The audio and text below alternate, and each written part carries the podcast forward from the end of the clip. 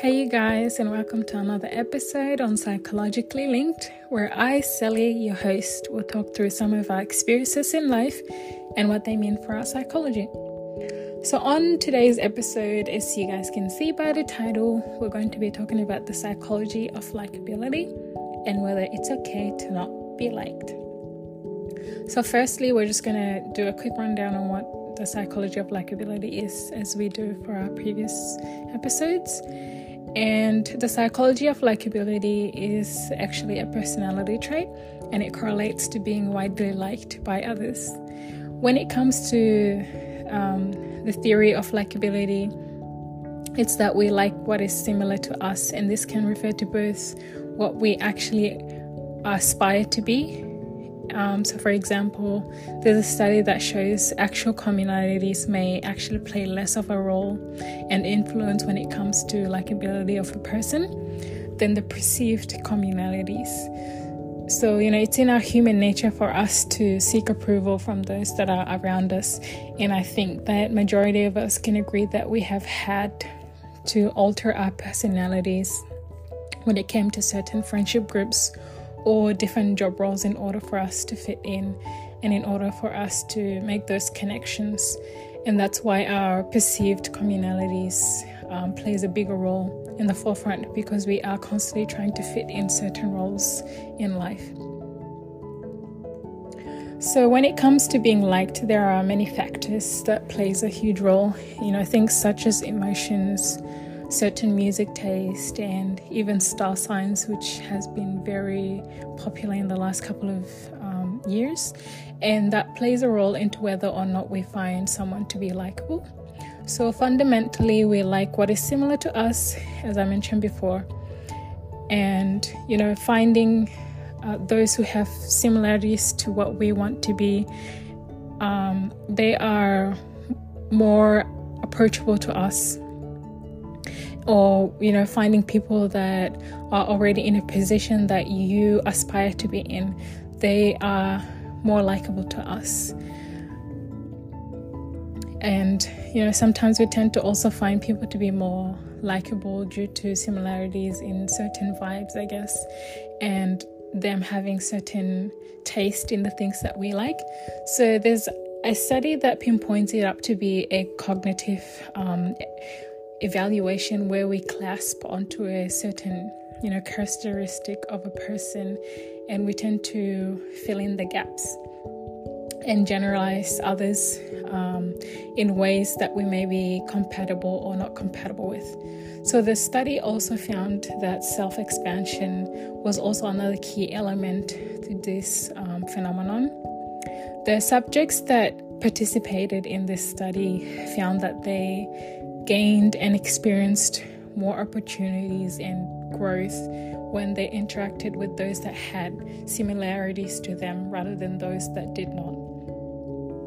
So, with personality, I think it pins down to people just, I guess, seeking validation, and that's um, human nature you know, we spend so much time through our lives searching for our tribes and those who not only experience similar things to us, but also those who have similar visions to us throughout life. As the saying goes, you know, flattery will get you far. There's also, you know, some truth to that. Um, because feeling valued even over small things that may not require certain skills makes a person feel really good about themselves and it stimulates our brain in a similar way um, to how we would feel when we are rewarded with something really big. So, people tend to perform a lot better after they have been complimented due to the positive reinforcement that they received. You know, simple things such as nodding or just actively listening. So, these things stimulate and reassures the other person that they are doing well and that they are on the right track. And as humans, it's, you know, in our nature to be hyper concerned or overly concerned with ourselves when we are meeting new people or we are in a new environment.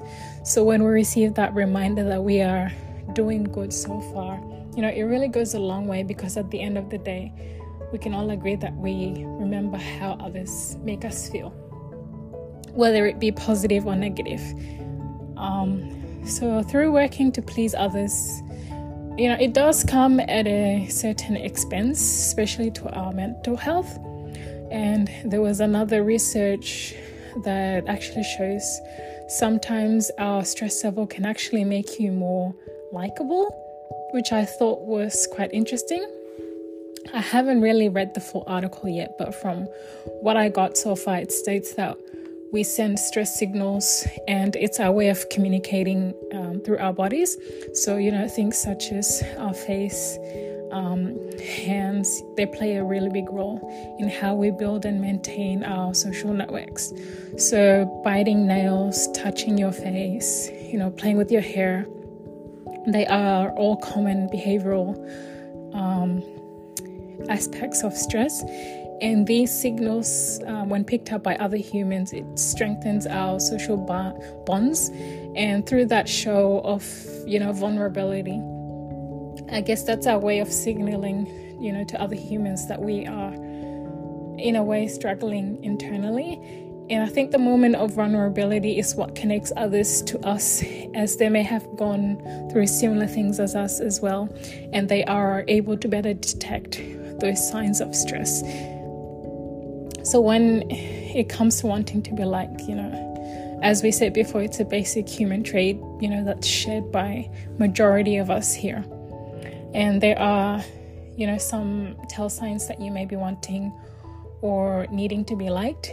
And these include, you know, things such as uh, having continuous effort to please people or being a people pleaser, willing to do anything, which may include um, things that may be dangerous or you know that is wrong, but you do it in order to fit in. Um, also, having heightened anxiety when faced with a disapproval or being rejected, and also um, being reluctant to stand up in a group setting or going a group idea because you don't want to stand out. And lastly, also having a fixation on a person that doesn't actually like you. So I want you guys to let me know down in our Spotify comments or our socials on IG and also our if you're listening through our Anchor podcast, leave a comment down below and let me know what do you think of these traits, whether you've um, experienced any of these traits or know someone that experienced it. And let me know whether you think it's true or not as well. I always like to hear what you guys think. And, you know, because I think there may be some of us that aren't aware and I guess need to unlearn um, that being liked, it's, you know, this, it's not everything. And it also adds, you know, may lead to extra added stress in your life. So, throughout my life, especially in the last three, four years, I've I really worked on myself and asked, found myself, you know, asking myself a lot, does it really um, matter whether everyone likes me. You know, does someone else's disapproval stop me from living the life that I want to live? Or, you know, things like, do I need to be the most important part of someone else's life? Because let's not forget that at the end of the day, uh, while we are worrying about who likes us and who approves of us, those people are also worried about who likes them and who is going to, you know, give them approval. Because we all see the world differently and, you know, from different perspectives. So, people, so what someone else um, thinks of you may not the may not actually be their primary concern at the end of the day. Um, they are also, you know, fighting their own inner battles. Knowing that you can still succeed without the approval of everybody or a certain somebody and if you are you know constantly agreeing with those around you i think it's best to ask yourself you know am i being true to myself and am i being who i really am or who i really want to be because nine times out of ten you know you aren't you just don't know you know you just don't want to be the odd one out and you know get gestured out. but that's sometimes I don't know. I think it's sometimes it's good to be alone. So I think you guys, you know, it's good to unlearn certain things. Uh, before we leave, I'm just gonna leave you guys with one question, and that is whether you think it's okay for us or you not to be liked. So, is it okay to not be liked?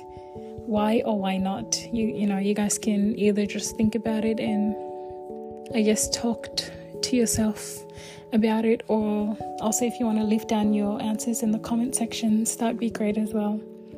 So that concludes our episode for today. Thank you guys for tuning in. Now, before we leave, I'm just going to connect you guys to the following services for further support if you're currently experiencing uh, mental health. So, for crisis and suicide prevention, you can contact Lifeline Australia on 13 11 14. That's Lifeline Australia on 13 11 14. If you or someone is suffering from anxiety and depression, you can um, contact Beyond Blue on 1300 22 4636. That's Beyond Blue on 1300 22 4636 and this is the 24 7 line also if you go on their website um, towards the end at the bottom, there's an option where you can also chat to a counselor online if you prefer that. Um, they are also a safe and an um, inclusive space and offer services for those in the LGBTQIA plus community, um, their families and allies. Also for men's, um, you can call Men's Line Australia on 1300 78 9978. That's Men's Line Australia on 1300 78 9978. They are also a 24 line and also offer online support services. And if you are someone tuning in from America, you can contact the MHA, which is the Mental Health America, on 1 800 985 5990. That's Mental Health America on 1 800 9855 990. Or you can also um, send them a text message. Um, you just text MHA on 741 741. That's MHA 741 741. So I hope you guys enjoyed this episode. And if you guys have a recommendation or a certain topic that you guys want us to cover on one of our episodes, don't forget that you can um, email us at psychologically linked, all one word, at gmail.com. And that concludes our episode for today, you guys, and we'll see you in our next one.